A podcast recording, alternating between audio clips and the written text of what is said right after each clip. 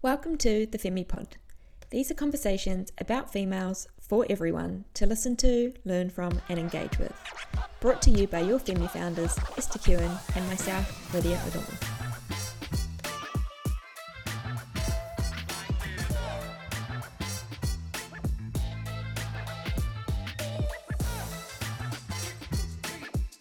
Before we get into today's episode, we want to provide a trigger warning that this conversation talks a lot about eating disorders, body image issues, and mental health. If you find this triggering, we would recommend skipping this episode and joining us back next week. If you are looking for support, head to butterfly.org.au in Australia and ed.org.nz in New Zealand. We will link these in the show notes below. Welcome back to the Femi Pod. This is episode number 49 how crazy that we're nearly at episode number 50. We firstly want to thank each and every single one of you for tuning into this episode and any other episode. We are so grateful for the fact you've chosen this time to set aside to listen to us uh, when you could be listening to anyone or anything right now. As always, I have my beautiful co founder and bestie, Esty, with me. How are you, Est? I'm good, Lids. Thanks. Yeah, just got back from our fun trip together in Sydney, which was a bit of a whirlwind, very quick trip, but I loved it and it was a really cool opportunity. So yeah, feeling good. Had a had a two hour nap when I arrived home, which is not really a nap. I feel like it's a full sleep. But yeah, I'm feeling good. I did the city to surf on Sunday, which was really cool. I was talking to Lids about this, and it was just really funny because I always give advice to my athletes. I'm like, make sure you pace yourself. Like it's really important over a 10k or an 11k. You know, you it's a long way. And then here I go on Sunday and just absolutely let rip in the first four Ks. and I, I think I was just so excited to be racing and like just that environment again. So yeah, went pretty, went pretty ham in the first four Ks and then realized I still had seven Ks to go and was already struggling. So that was really good learnings. Doing a half marathon in a couple of weeks. So hopefully by then I've calmed down uh, a little bit and got my mind right before I start that race and don't overdo it. Um, and Kerikeri, which will be really awesome. But yeah, feeling good. Thanks, Lids. How are you? Yeah, I'm good. Um, congratulations on the race again. It's so good to see you out there running. I had so much fun with you in Sydney. We yeah, whirlwind of a trip. It was so cool to head over there, and um, we went for a fun run with some really cool people. So it was awesome to just meet new people and new faces, and yeah, be able to see you, of course. But I am good. Uh, I am also racing in a couple of weeks, so I'm pretty excited for that, and just preparing to head over to New Zealand. Uh, and I are going over to Auckland to uh, go to the IWG Women in Sport Conference next week. So we're so excited for that. Uh, we're really excited to go to all the sessions and learn and um, meet incredible other people who are working in the space and trying to increase, you know, visibility for women in sport and education around female physiology in sport as well. So very excited for that one. In today's episode, we are going to deep dive into eating disorders. We wanted to share a little bit more about our own experiences, what we've been through, and then we're joined by our incredible Femi dietitian, Sarah Widdowson, who is going to provide us some expert advice on how we can support ourselves, as well as support others who may be suffering from an eating disorder or body image issues. I know we have done an episode on our body image journeys before, but this episode we wanted to chat a bit more about specifically the disordered eating habits that both Esther and I have suffered and gone through and the experiences we've taken from challenging times. So, Est, let's take it right back to the start. When was your first memory around like disordered eating or or eating disorder behaviors?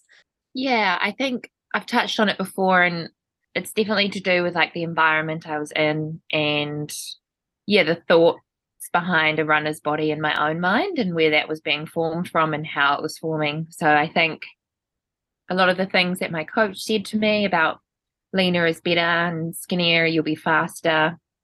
And then looking at the other girls on the start line and comparing myself to them, I also remember, and I think I've talked about this before, seeing that photo of me crossing the line and just sparking this instant thought in my mind that I was too fat to be a runner, even though I won the race.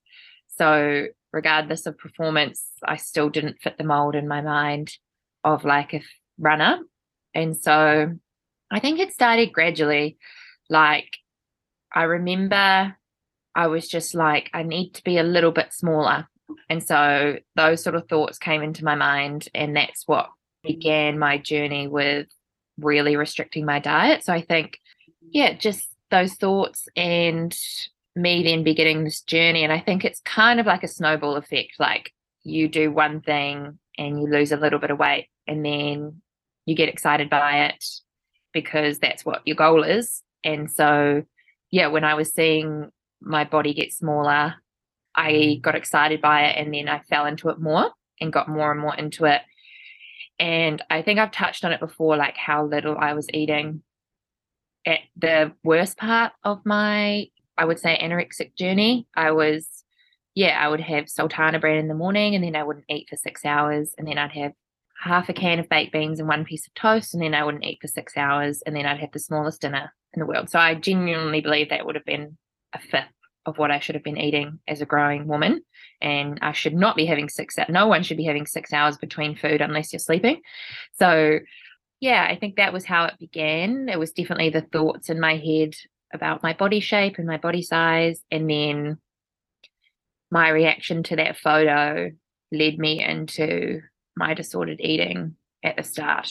But it's hard because when you start to see, you know, I, like I said before, I improved at running for about a year during this time.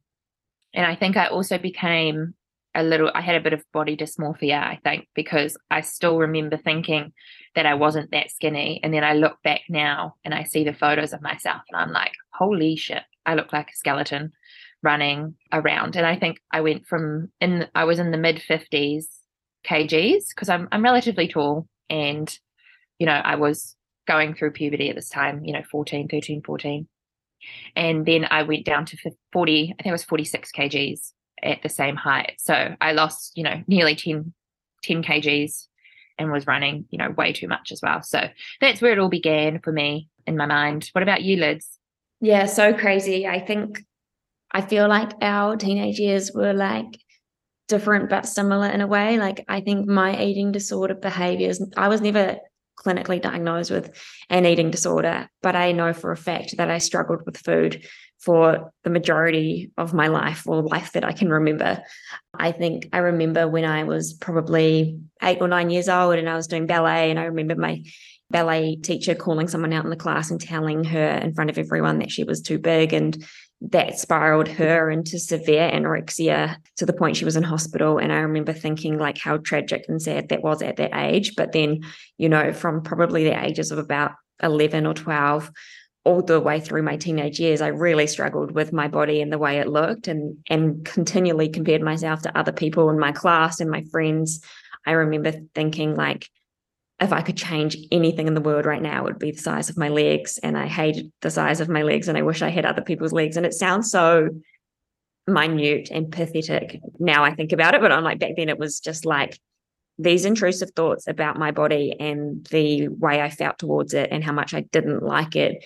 I thought about that probably every like I'm not kidding, maybe every two to three minutes, like something would cross my mind about the way I looked. And I'm like, that's so much energy and time that was being consumed by my parents. And then, as you can imagine, when you are thinking about something that much and you can almost control what the outcome of that thing is, like I did start to try to do that even through school. Like my mum was really good with food and she, you know, never told me not to eat specific foods. It was very like I had a really balanced diet as a teenager, but I once I learned I could control a lot of that myself, I did try that and I started trying to restrict my diet. I remember, you know, even being at school, I had an incredible group of girlfriends who we were really close and we'd sit and eat lunch with, but it was always like almost everyone was judging each other for how much and what they were eating. And I do remember there was a few of the girls in the group who just didn't care at all. Like they it didn't cross their mind about what they ate. And I was like, I would have loved to have been like that, you know, like I remember them eating ice creams and I would have not touched an ice cream at school um, because I was so concerned about what that was going to do to my body. And yeah, I went probably from the ages of 12 to 13, I was going to the gym, which I've talked about a bit. I, I've gone to the gym like pretty much every morning to change the way I looked, but that also came with like controlling food. So it wasn't like I was training really well and eating really well. It was like I was training a lot and I was not eating the fuel that I needed to be eating for a growing body, much like you, Est. And I think this idea of like needing to be skinny or wanting to be skinny was so pushed on to me from society and media in particular. And I think about all those magazines that we used to read when we were growing up and the celebrities that we would look up to. And I just remember so well about this like genuine obsession I had with Mary Kate and Ashley Olsen. And I was like such a fan of those girls. And you know, if you were in our generation in the 90s or the noughties, where like they were like the biggest deal and they really had a huge influence on our generation of girls. And unfortunately, I think both of them, but particularly Mary Kate, really suffered a severe eating disorder. And I remember seeing images of her when she was probably at her worst and thinking, I wish I looked like that. I genuinely wanted to look like her. And there was another girl at my school who was a model, pretty successful model, severely underweight. And I remember genuinely thinking I wanted to look like her. And I wish I had the control, um, self control to be able to restrict my diet enough to look like that. Mm. And it's so sad because she was so clearly unwell and unhealthy. But I thought that that's what like I should look like. And that's how society makes us feel um, and media. And I think through all of that pressure that was being put upon us externally, we didn't even like, I was so unaware of what was happening to my mind and the way that I was seeing the world. But um, it definitely forced me into these, like, I wouldn't say severe eating disorder or disordered eating behaviors. That kind of came later in my 20s, but it definitely made me like really conscious about what I was doing and what I was putting in my body. Luckily sport for me was like very much a vehicle to socialize. It wasn't like a way that i was trying to burn calories to get skinny. That was definitely the through the way that i was eating. And probably around my mid-teens 15 i remember falling into like bulimic habits. And it's probably something i haven't spoken about a lot but definitely like throwing food up um, i got to a point where i was doing it so often that i could do it even without using my fingers or my hands, which is maybe too visual, but it was pretty horrific. The way that my like body started to react because I was just like continuously throwing food up. Um, and that was really unhealthy. But again, I kind of just accepted that that was the norm and that's what everyone did. And that's what I needed to do to kind of be skinny and, and fill these buckets or these needs of what society was like pushing onto me. So that was definitely like my earliest memories of like disordered eating. I feel nowadays I hear some pretty tragic and sad stories about even younger girls, like eight and nine year olds, and even younger, like falling into disordered eating habits, which I'm so breaks my heart because you think about what environment they must be in to be, you know, having those thoughts going through their heads, which is really sad. Mm, it's so sad. It's so important the the effect that media has. Like I was obsessed with Mary Kate, Ashley Olsen as well, and the Spice Girls. And then now we look back at those videos of the Spice Girls being weighed on national television after they had babies, and you think, no wonder like so many girls suffer with eating disorders. We're literally bombarded with a body type all the time when we were young of what's perfect. How could you not consider yourself imperfect if you didn't look like that? And yeah, like you say, the control thing is is crazy. And I think for me, the control thing came down to wanting to be a really good runner. And I was like, well, how can I do that? I can do that by, you know, being what my coach says is the best body type for a runner. So I'll just do that then. Mm. And then that literally led to me quitting sport and getting stress fractures and, you know, my bone density was going down. I lost my period for, you know, one and a half, two years. So it's just so quick for it to become something really unhealthy. And it's really important. I think back to both of my sisters have also suffered disordered eating and, you know, the environments we were in with the running and then, like you said, the media. And then also even, you know, parents like my mum's uh, yo-yo dieted, dieted a fair bit in her life. And I feel like that's probably affected the way I think of myself as well and think of weight as well. But it's just crazy. It's I I know that the prevalence of eating disorders isn't really getting that much better. So even though apparently skinny is not as cool as it used to be, there's still something out there that's affecting so many young girls body image and the way they treat their bodies and like how can we change this whole mindset yeah it's a tough one but you kind of touched on it a little bit lids but what were like some of the really extreme things you did when you were probably at your like you know at your worst because i think this is a really important topic and when miriam came on our episode her vulnerability really touched me and i'm definitely keen to like go into more detail about like what we you know what we were doing to our bodies. Mm, yeah definitely and for me like the I would say the, the worst time was between my the ages of 20 to 25, where I was living my own life as an adult and I had the ability to control a lot of what the environment was around me. And I had a lot of pressure put upon me, especially by my coaches, to kind of lose weight and be skinny and look a certain way or be lean so I could be fast, which we all know is not true. And I think those environments just led me down this pathway of like doing whatever I could possibly do to lose weight. And I did some pretty horrific and crazy things now I think about it. And I, I think it was a combination of both like these expectations from my coaches as well as people that I was surrounding myself with, unfortunately. Like Est, you and I were kind of in this together where we were being surrounded by people who were clearly suffering disordered eating behaviors themselves and body image issues themselves, but because they were looking a certain way that almost was getting glorified or, you know, being told that they looked beautiful. And that was kind of like set upon us as like a goal to achieve was to get as either as skinny as them or look like them. And what can we do to do that? And it was almost like, wow, we'll just follow whatever they do because they're clearly like lean and skinny and whatever they do must be working. So if i just do that too and that's when the big you know high intensity fad came and it was like these girls are genetically blessed and they do a lot of high intensity work doesn't mean that high intensity is actually going to be good for you and give you the results that they have. Like that's not true at all. But as a very impressionable young 20 year old i definitely went down that pathway. And so for me, it was like overtraining to the maximum. I was doing high intensity training pretty much every single day, trying getting my heart rate up as high as I possibly could, thinking that that was the best way to burn calories when it was not benefiting my training at all or my running. I was restricting my diet to the point I was trying multiple different diets, if that's what you want to call them. I did keto. So I cut out carbohydrates for at least six months during this time where I was training really intensely as well. So I was pretty much living off salad and fats, which as a marathon runner is definitely not advisable. I would not tell anybody to do that. Um, that was a huge part of what led my body down the path of relative energy deficiency syndrome and losing my menstrual cycle. You know, there were times where I would just try and not eat. I would like go for a run and it might be a run even up to I remember 35 40k runs like long runs and marathon training.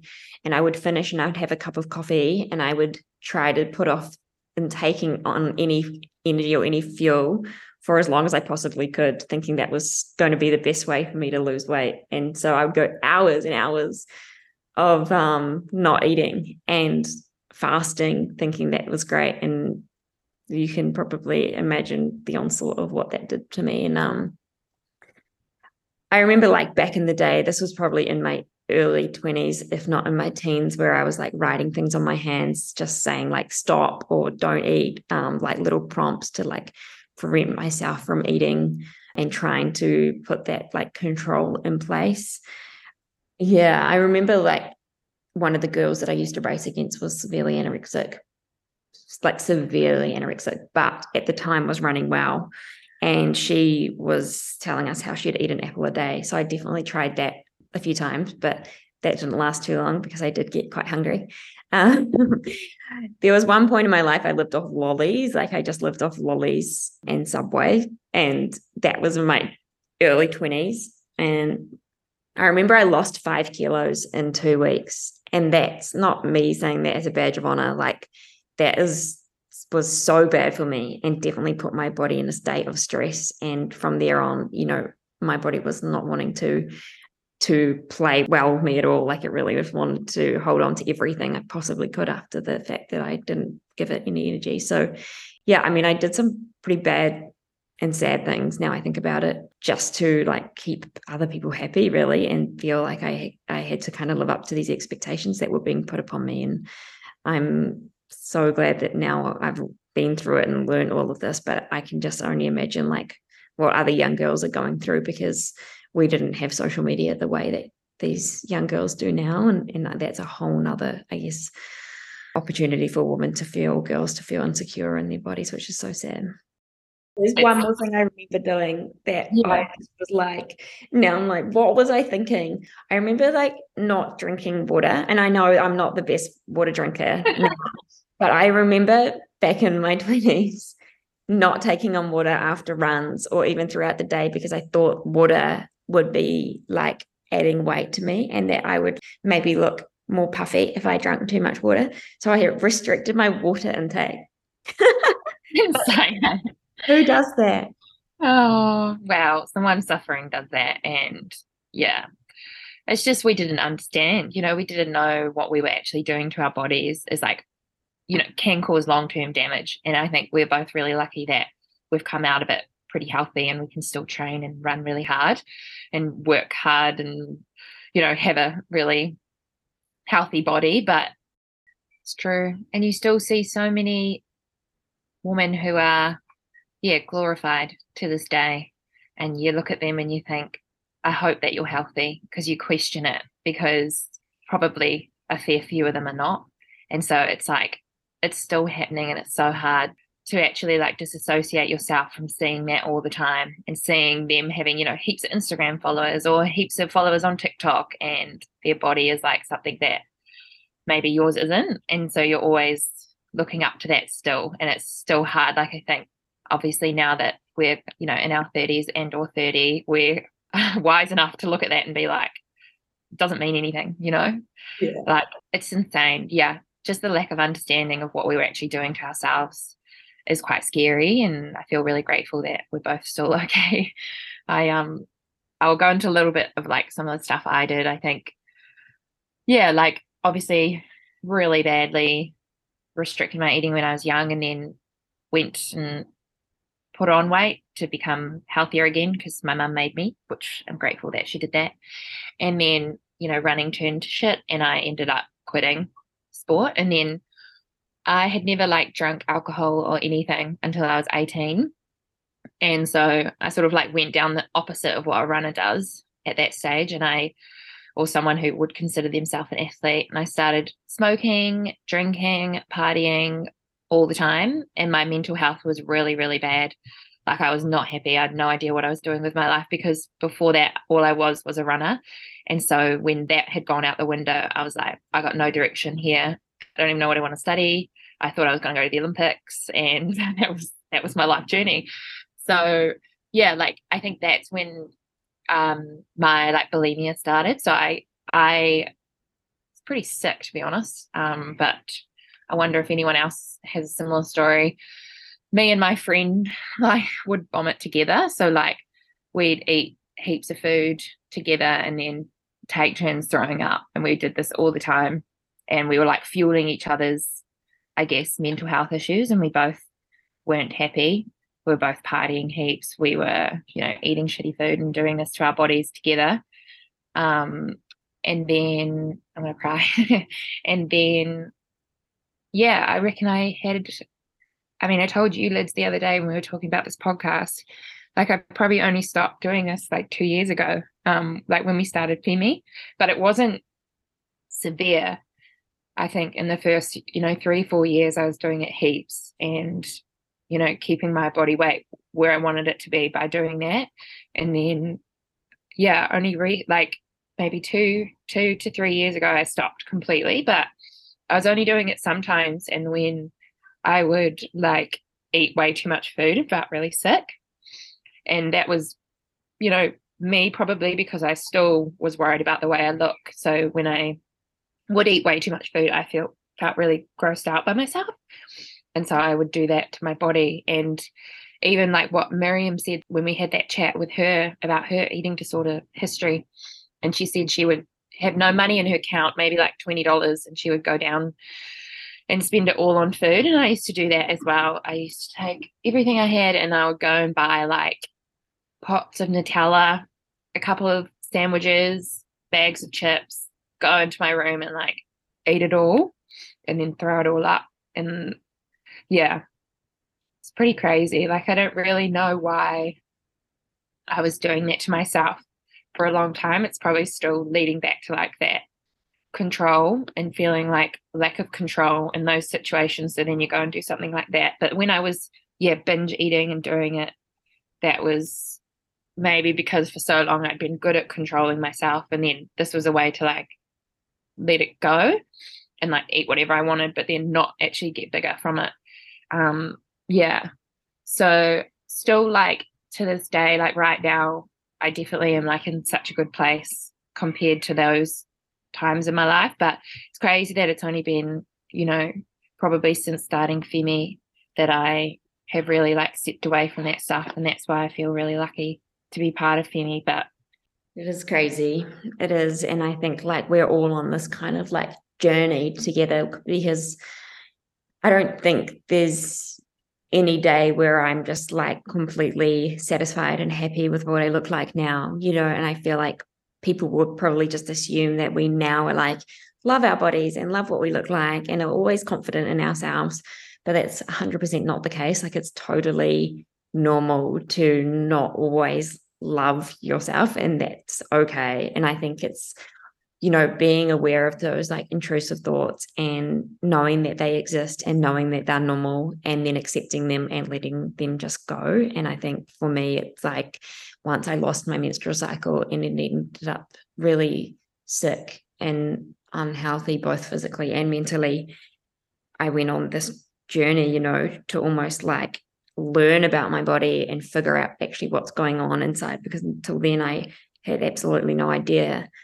that during a menstrual cycle, your hormones would change, and that's actually a good thing. Um, and so, yeah, I think even just touching on that, you know, being aware of your menstrual cycle and knowing there's times in my menstrual cycle where I definitely don't feel confident in my body. And I know that every month it's going to hit me.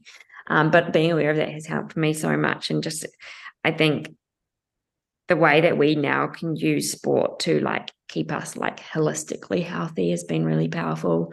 We don't use sport to just be the best athletes anymore. It's like we use sport because we love it. It makes us feel really good. But to be able to do sport in the way that we want to do it, we have to be fueling well and we have to be sleeping well and looking after ourselves. And so it's almost like gives us that purpose to always be looking out for ourselves and looking after ourselves. And I think um, that's been big, big part of my journey is just being like, well, if I want to run well and continue to run at all, I need to be eating.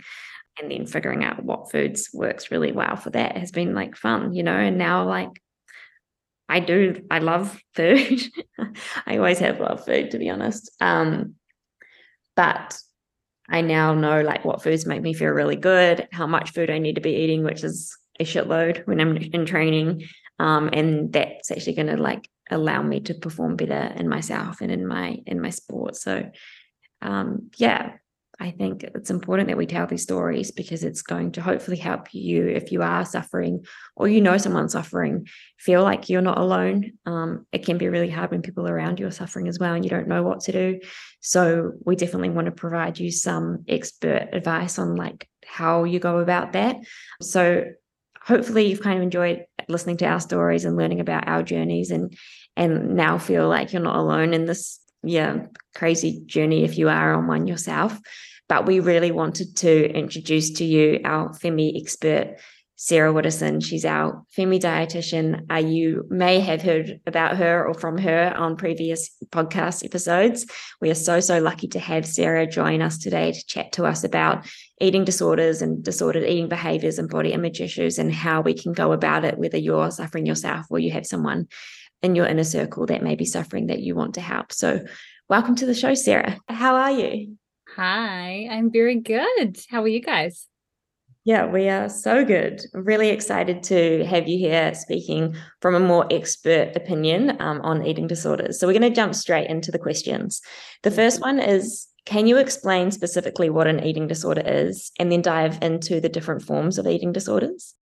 Um, so eating disorders have to be formally diagnosed, um, and they are diagnosed using a standardized international criteria um, called the DSM-5. And there's lots of different subtypes of eating disorders. So the most common that people may know about is anorexia nervosa there's bulimia, um, and then there's binge eating disorder, and um, there's also a classic uh, classified group of eating disorders called um, EDNOS, which is eating disorders um, not otherwise specified, which is basically if people exhibit eating disorder behaviors that don't fit into those kind of big three: the anorexia, the bulimia, and the binge eating. Um, I think it's really important to say that lots of people live with eating disorder behaviors that probably could meet criteria to be diagnosed, but because it's a process to be diagnosed, like you have to go to a, a doctor working in that area or a psychologist or a psychiatrist, a lot of people don't actually have a diagnosis but live with the behaviors if that makes sense. Um, and then kind of under uh, eating disorders if you think about food relationship with food as a spectrum where there's like normal relationship on one side and eating disorder on the other there's a huge number of people who sit in the disordered eating space, which is they don't have an eating disorder, but they don't have a normal relationship with food. And that diagnosis is a lot broader. It's basically having a relationship with food where you think about food or it kind of um, comes into your life and has control of your life more than your peers. And I think a lot of people would meet that diagnosis. Yeah, that's definitely what I feel like resonates with my story and my experience, and probably similar to you too. Hey, yes. Yeah, definitely. I think there's been times where it could have gone either way. There's some disordered eating, or whether it was would have been diagnosed if I'd gone and seen someone. But it's just crazy talking to a lot of the athletes we work with, and just women who have reached out to us on Instagram, and and how many women suffer from disordered eating, or you know have mm-hmm. been officially diagnosed with eating disorders. It's really, really sad to hear, but I think in Australia, two thirds of people suffering eating disorders are, are women. Why do you think women suffer eating disorders more than men? I think a lot of it, like what we know about eating disorders, is there's a really big genetic component. So there's a um, a really famous study going on internationally at the moment where they're doing saliva samples of people with diagnosed eating disorders um, and doing DNA sequencing, which is really interesting. So there's a huge genetic component but also obviously not everybody that has a genetic predisposition goes on to have an eating disorder. So we also know there's an environmental component. And if you think about environment in the context of eating disorders it's the the world that we're living in in terms of diet culture the messages we get about our body um, that cause body image distress for lots of people. So i would say that's why females are probably more likely to experience eating disorder than men. Um, yeah, because we're getting images about our body and messages about our body all of the time. Um, and there's a lot of research around body image and, and body esteem, and, and that begins or it forms, you know, in children as young as four and five. So, you know, it's really, really young. Um, some of the younger eating disorders um, are like nine, nine year olds, which is crazy. And if you think about, um, you know, how accessible messages are about our body and diet culture now. We have, you know, cell phones, we have constant access um, to that uh, invitation of comparison. So comparing ourselves to other people, um, whether it's like culture used to be like magazines or, you know, TVs weren't even around a lot back in the day. So we know that um, our eating disorder prevalence is increasing, and it's probably because of that body image dysmorphia, the environment that we're living in, that diet culture that people are exposed to. Mm, crazy. This couldn't relate more to our own stories, which is um, scary and sad, but it also kind of validates why we felt the way we did when we were younger and even now today, you know. What are some of the first signs that someone may be going down that path of disordered eating or having an eating disorder? Yeah. So, like, if we kind of personify this person and talk about a friend you might have, like, what are some of the things you might look out for in that person or behaviors? And I think what's really important for people to know is it's not always weight loss. I think there's that really classical um, thinking that it's only kind of the small, frail looking person that might be suffering with their relationship with food um, and it creates more problems. You know, if people don't think they're sick enough until they're a certain weight, that um, limits their ability to access care or to seek help. So it's not always connected to weight. Some of the things you might notice are, are people becoming more socially withdrawn. Um, so kind of not engaging in social settings as much as they used to, but potentially um, ones involving food as well. So like declining dinner invitations or kind of always saying that, that they're not hungry and kind of not engaging with food. Um, often with eating disorders, there's kind of a sidekick of other mood disorders like anxiety or depression. So you might see them becoming increasingly anxious about certain things or feeling really low as well. Um, often athletes who are experiencing eating disorders will dress inappropriately. So they feel the cold a lot. So you'll see them in kind of like tracksuits, puffer jacket, lining up um, before training, whereas everyone else might just be in like shorts and t-shirts. So paying attention to those kind of things can be really interesting um, being like argumentative or closed off. So, like a really change in their demeanor is something that people might notice as well. Um, and obviously, if you know a person really well, things like a loss of a period might be something they talk about. That's a really um, tried and true sign that something's not right with their nutrition. And we could be worried about their relationship with food then. That can be things like spending too much time in the bathroom, if there's like a purging or a bulimia kind of aspect to their eating disorder as well so yeah mood kind of changes you know are they changing how they're dressing? Um, are you noticing behaviors with food? If this is a friend of yours like weighing not finishing meals pretending they're full that type of thing um, are some kind of early signs. There's also a classical i guess picture or relationship with food particularly with anorexia where there's an infatuation for cooking for other people. I don't know if you've heard of that before um, so being the person who like wants to bake, wants to cook, and really keen on seeing other people enjoy those foods, but never engaging with them themselves. That's another really classical sign.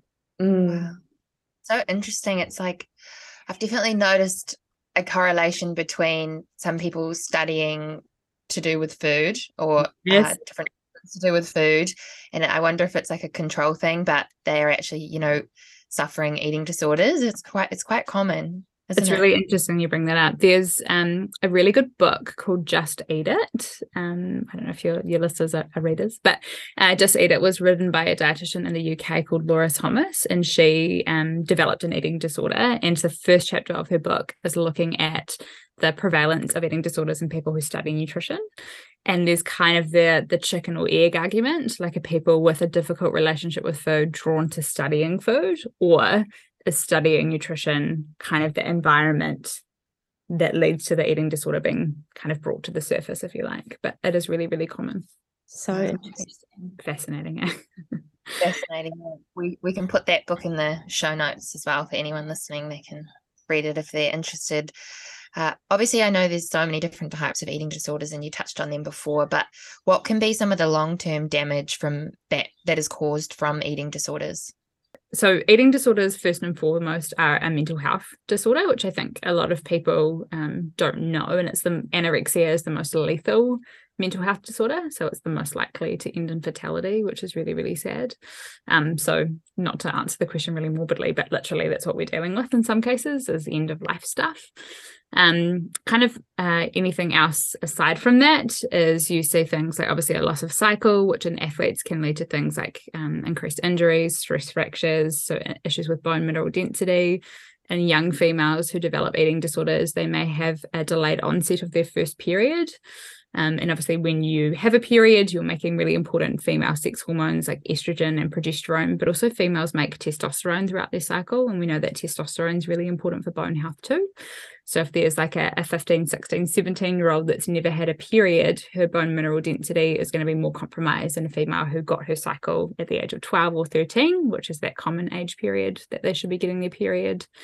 Um, we also see issues like dental for um, purge type uh, eating disorders like bulimia, um, where they have like erosion on their teeth and their enamel um, and teeth rotting from frequent purging um, lots of issues with the gastrointestinal tract. So, um, you know, an inability to tolerate food long term. Um, and it's kind of across the, the eating disorder spectrums.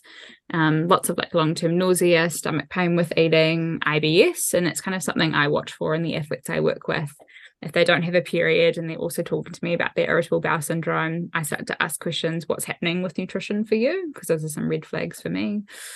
Um, obviously, there's a huge social consequence as well. So the physical body it affects lots and lots of different systems, but there's also a really big emotional and social consequence. So often, um, the eating disorder gets in the way of friendships, family members you know they might um, develop like a poor relationship with their coach as well because there might be lots of deceit going on with the eating disorder so saying they're doing one thing and doing something else um, so it has a really huge impact on people's lives not just their body but also their relationships and what's important to them. So crazy and so sad like the damage that we have done and you know people were doing without even knowing about it. It's it is scary and i think this is why this sort of education needs to happen more often. Like people just need to understand and um, not just for themselves but for people around them that are suffering as well like sure. it sounds really innocent as well like i talked before about that spectrum where you've got normal relationship with food and then eating disorder on the other end and then that disordered eating kind of space in between um, and most people like no one begins most people don't begin a conflicting relationship with food thinking they're going to go on to develop an eating disorder. So, you know, it begins in that disordered eating space where, like, I'll skip a meal or I'll cut out carbs or I'll, you know, just do this, I'll just do that. And then somewhere along the line, the individual loses control of those behaviors and they do go on to develop an eating disorder. So it's yeah that timely access to supporting a person is so important because if we if we catch them in that disordered eating space we can do something about it quite quickly. It is so much harder but not impossible to recover from an eating disorder yeah so like for someone who might be finding that they're suffering i guess falling into these intrusive thoughts yeah. about food and you know um, not feeling comfortable eating so much what is your advice to those people? And like what do you do for those people who come into the clinic? What kind of strategies do you put in place for them versus like the people around them yeah. Um so i guess like if someone was coming to me um to talk about their relationship with food i work from um a non-diet space so kind of teaching people to de-escalate their thoughts about food kind of go through what do you believe about nutrition versus what do we know about science? And i love working with athletes because they're driven they're smart and they love data So you can literally, you know, if the um, disordered brain is telling them that I need to eat less carbohydrates to be a certain weight, I can get really sciencey with them and say, well, what do we know about carbs? They turn into glucose. Why do you need glucose as a runner? You know, you need to run fast and far and you need glucose to do that. And they get it pretty quickly. So kind of teaching them to build up, I call it the healthy self. So, like empowering the healthy self to have lots of scientific knowledge around food, understand what's normal and appropriate, um, you know, for their training or whatever other goals they've got around nutrition to help combat that um, disordered eating voice. Um, I also teach about a framework called RAVES, so R A V E S, which was an eating disorder framework developed by an amazing dietitian, Shane Jeffries, in Australia.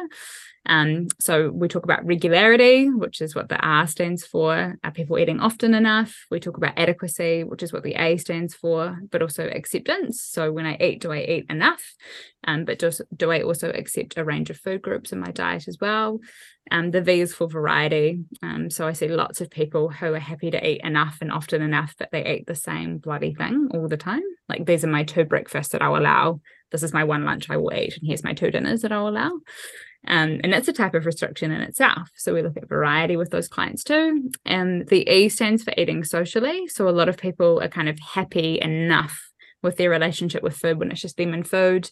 But when you introduce, um, you know, having to order spontaneously from a menu you've never seen before, having to eat in front of someone you've never met before, or in front of a family member that maybe made unkind comments about your body 10 years ago, these are things if you've never lived with a difficult relationship with food you probably take for granted um, as something that you're able to do with ease but for a lot of people that's really stressful. So we talk about coping with that. Um, and then the s in raves stands for spontaneity. So can you be spontaneous with food so, you know, if Lydia and Esther were like, hey, Sarah, let's go for brownie after this podcast recording, um, to have the ability to say, shit, yeah, I love brownie and kind of go and enjoy that moment rather than, um, you know, thinking, holy crap, I didn't account for this today. How am I going to compensate for this tomorrow? I won't be able to eat dinner now because I had brownie with the girls in that recording. That's the kind of stuff I work on with clients. It's not like a 10 step program, but those are the themes that we talk about together. Um, yeah, regardless of where people sit. I I just think about my experience when I was in my early 20s and not probably not the height of my disordered eating behaviors, but it was bad. And I remember seeing a nutritionist and her pretty much sitting me down and telling me how much I needed to eat. And to be honest, it just freaked me out. And in my mind, as a young 20 year old who, you know, feels like they know everything in the world and you think you know yourself so well. Well, that was me. um, I pretty much said to her, like, walked away being like, there's no way I'm going to eat that food. Like, it's going to make me fat. And then I mm. just continued my disordered eating behaviors. yeah. Um, whereas now I'm like, if I'd listened to her, I probably would have performed way better as an athlete and actually mm. been way more sustainable in my training and my performing as well. But like, what can you do for that girl who just doesn't want to listen or doesn't believe that like the purpose behind eating more and better food? Yeah, it's really hard. Hey, so I talk about with my clients this idea of a comfort zone or like a safe zone. Um, and it sounds like Lydia, for you, having like a meal plan or being kind of prescribed a certain amount of nutrition that was well above what you were currently eating had pushed you well out of your safe zone or your comfort zone. Um, so I always say with my clients, although your eating disorder isn't safe or comfortable, kind of working together on the edge of safety is where you tend to get lots of buy-in from clients. So, you know, if your nutritionist had said to you, Lydia, you know, this is what I would expect a 20 year old athlete of your caliber to be including, but I understand that would be really scary for you right now. Is there anything here that you feel like you could work on? So you might have said to her, like, I feel like I could have um, something prior to a race, but I'm only going to do it on race day to start with. You know, it's just inviting that little bit of buy in rather than my expectations for you are to go from zero to 100 overnight. It's kind of getting that slow incremental change. Um, and normally, what happens is obviously we can't predict outcomes, but you know, you would have that nutrition pre race, you would smash your race and feel different on the other side. And then you would get that feedback. What I know to be true is I need to fuel my body for running. I did that and I saw a really great outcome then you kind of build trust and you're happy to to take another step or a, another task from that nutritionist so that would be the thing is think about your comfort zone um, and what might be a challenge that's on the edge of that comfort zone that you're happy you know to look at rather than going from what you're doing at the moment restriction wise or whatever that disordered eating is manifesting as and completely terrifying yourself i often use analogies with my clients like i'm like so ridiculously scared of bugs it's stupid so i always use bugs as a analogy. Um, and food is really scary if you're suffering from disordered eating or an eating disorder. It's, you know, we're kind of giggling about it now, but it is really, really scary. And so if I was working on my fear of bugs, you know, would I go and lie in a box of spiders tomorrow? No. but could I look at the spider from through like a glass panel? Maybe. Could I kind of put a finger out and let it run over the cross of my finger? Maybe. I'm kind of sidetracking, but do you know what I mean? It's like de-escalating the fear around what you're trying to achieve. That's yeah, so true. I had a similar experience. So, and when I was younger, my mum made me go to a nutritionist when I was at the height of my disordered eating as well, and exactly the same thing. She was like, "Eat two big sandwiches at lunch. Eat this, this, that, that." Like so much food and I did the same thing Lids I freaked out and I did like some but I did actually do some of what she said but maybe if she'd approached it the way you did, Sarah, I would have had more buy-in, like a little bit more, um, yeah, getting them to adopt it more so rather yeah. than just throwing right in the deep end, like into a big box of spiders, which is absolutely horrible. Right. So terrifying. The other thing I say about meal plans with clients um, is sometimes they are the safest thing, um, particularly like for a really young person. So if you're under the age of 18, you know, your parents still have the responsibility of feeding you. Um, and a meal plan can be really useful when you're trying to support a family to, to feed their young person. But I always talk about it kind of like a cast on a broken arm you know, if you've got a broken bone, we want a cast around that bone to support it until it's strong enough to continue healing without that cast. And for some people, a meal plan is just that when they have an eating disorder. It is not a forever thing. It's to nourish your brain enough so we can have the really important conversations we need to have about your relationship with food and your body. And having a conversation with a starved person in fight or flight mode is really, really hard. So we're going to do the cast on the broken arm for a really short period of time, then we're going to take it away. So for some people it's really useful for other people it's just really terrifying and it just worsens everything um so it needs to be individual yeah it's it's funny like even if i think about approaching like you've got so many different strategies to work with you know someone on a different on a spectrum from one end yeah. to the other of how much they're suffering and, and how much they're willing to listen but what about people who are in you know a support network so i think about myself and i think about some athletes that I know, and I know that they're suffering disordered eating or potentially an eating disorder. And I have sort of tried to reach out and not specifically talk about that, but get in touch more and figure out a way to like help them. And I feel really blessed to have you, Sarah, because I know that I've given you so many people that I know to really help, and you have literally changed their lives, and you're helping so many people, so many of the athletes at Femi, and then some friends that that we all have as well. So thank you very much for that. But what does someone do in a situation where potentially they don't have a Sarah to talk to or, or to send their athletes to, you know, like, um, yeah, what should someone do if they notice that someone's starting to potentially act a bit differently around food, or you can tell that they're suffering? What what some steps they can take to get that person help? Yeah, I think one of the um, one of the the common concerns people have when they've got someone they love they're worried about their relationship with food is they're worried about making it worse. I don't know if you've ever felt that way. If I ask them if I say something, I'm going to make it worse. Um, and you can't make it worse is is the first kind of tip I would say is you being brave enough to have that conversation from a place of compassion in a non-threatening way. You cannot make it worse. So asking, you know, hey, I've noticed, or um, would it be okay if we had a chat about what's going on for you around food? I've noticed these things. Um, so inviting the conversation would be the first tip.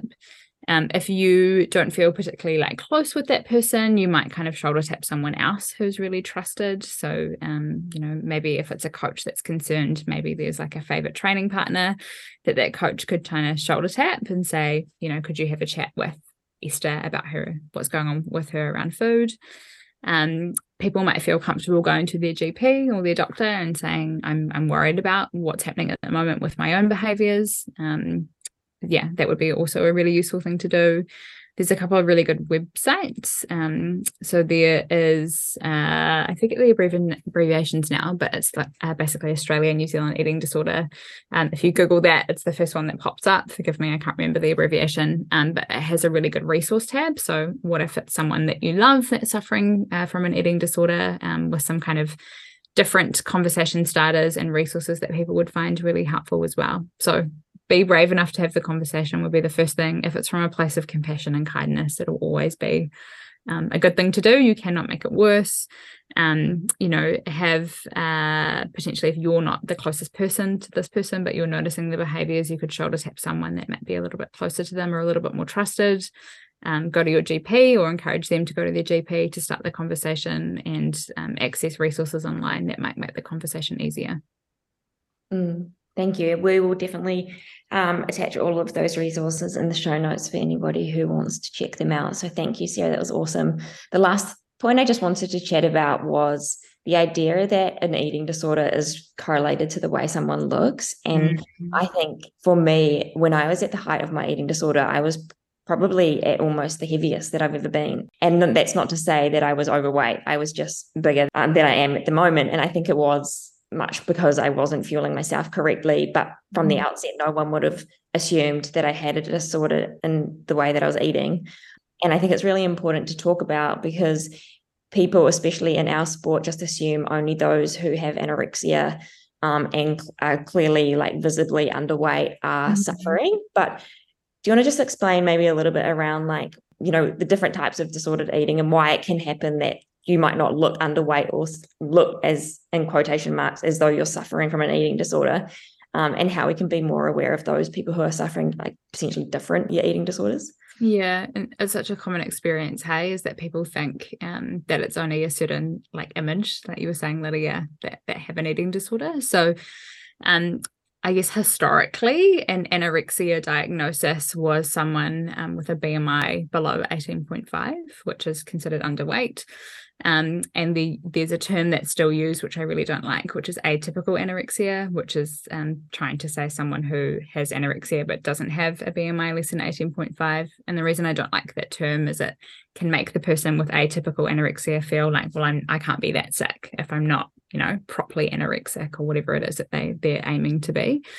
Um, now we define anorexia as um, the the energy deficiency basically. So not having the energy intake um, compared to requirements. And you'll find that a lot of people will meet that diagnostic criteria even if they have um, you know a bmi that's not 18.5 a bmi of 20 for example which might look completely normal Um, there's a lot of other eating disorders, like uh, um, like binge eating disorder is the most common eating disorder. Um, it's often very secret, and it has no correlation with the way somebody looks.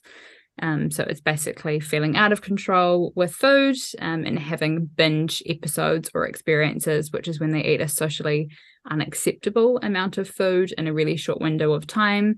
Um, and they don't use compensation behaviors like purging or making themselves unwell on purpose.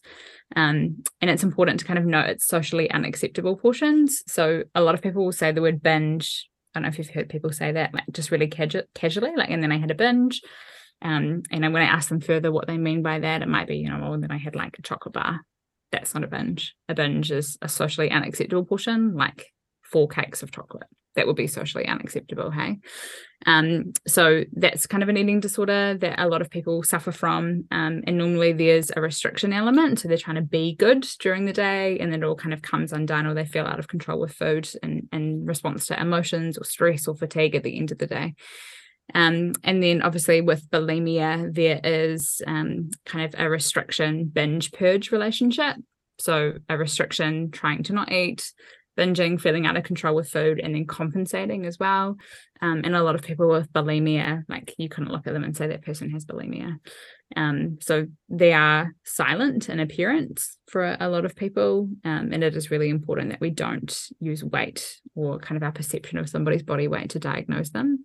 I don't know if that answered the question very well, Lydia, but there's um, kind of so much to say about each individual eating disorder subtype. It would be hard to sit here and say, this is how you would know somebody has this eating disorder. Um, but I think it's really important that we don't get hung up on on weight and what someone looks like. Yeah. You know, with that bulimia aspect, we talked about it before uh, in our stories here, and both of us have suffered bulimia right. in our lives. I, you know, you talked about before disappearing after meals. And I feel like I would do that. And if mm-hmm. someone had the awareness that that is a sign, potentially they could have had that conversation with me. So I just appreciate what you said before. And I think, you know, if we know about it and we're aware, we can start to notice the actions of people. And it's not so much to do with their size or their weight. It's, mm-hmm. you know, mm. what are they, how are they behaving? Um, yeah so just appreciate that and i think a lot of people will take a lot of education out of this and feel more confident in speaking to people about these sort of things but also noticing the signs as well yeah. I think you two are probably um like don't underestimate your uh, how your experience qualifies you to give advice around you know how to approach conversations and things. Like think back to the person that you were and what you were suffering with suffering with when you were at the height of your um, difficult relationship with foods. And you know if someone had kind of grabbed you on the way to the bathroom Esther how would you like to have been spoken to? Um, how could that you know conversation had have had follow through around accessing medical support or psychology support and things? So you guys will have lots of good tips I'm sure.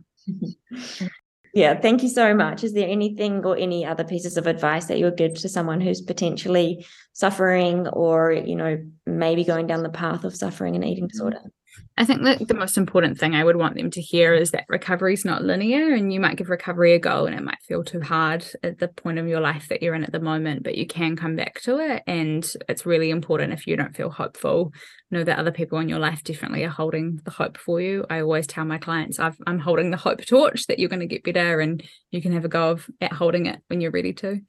Um, but for people kind of at the height of their um, unwell relationship with food, it can feel like it's never going to end but it can for sure. So I just want people to know that. Thank you so much for your advice. It was really good, and we can't wait to share this with the world. Thank you so much.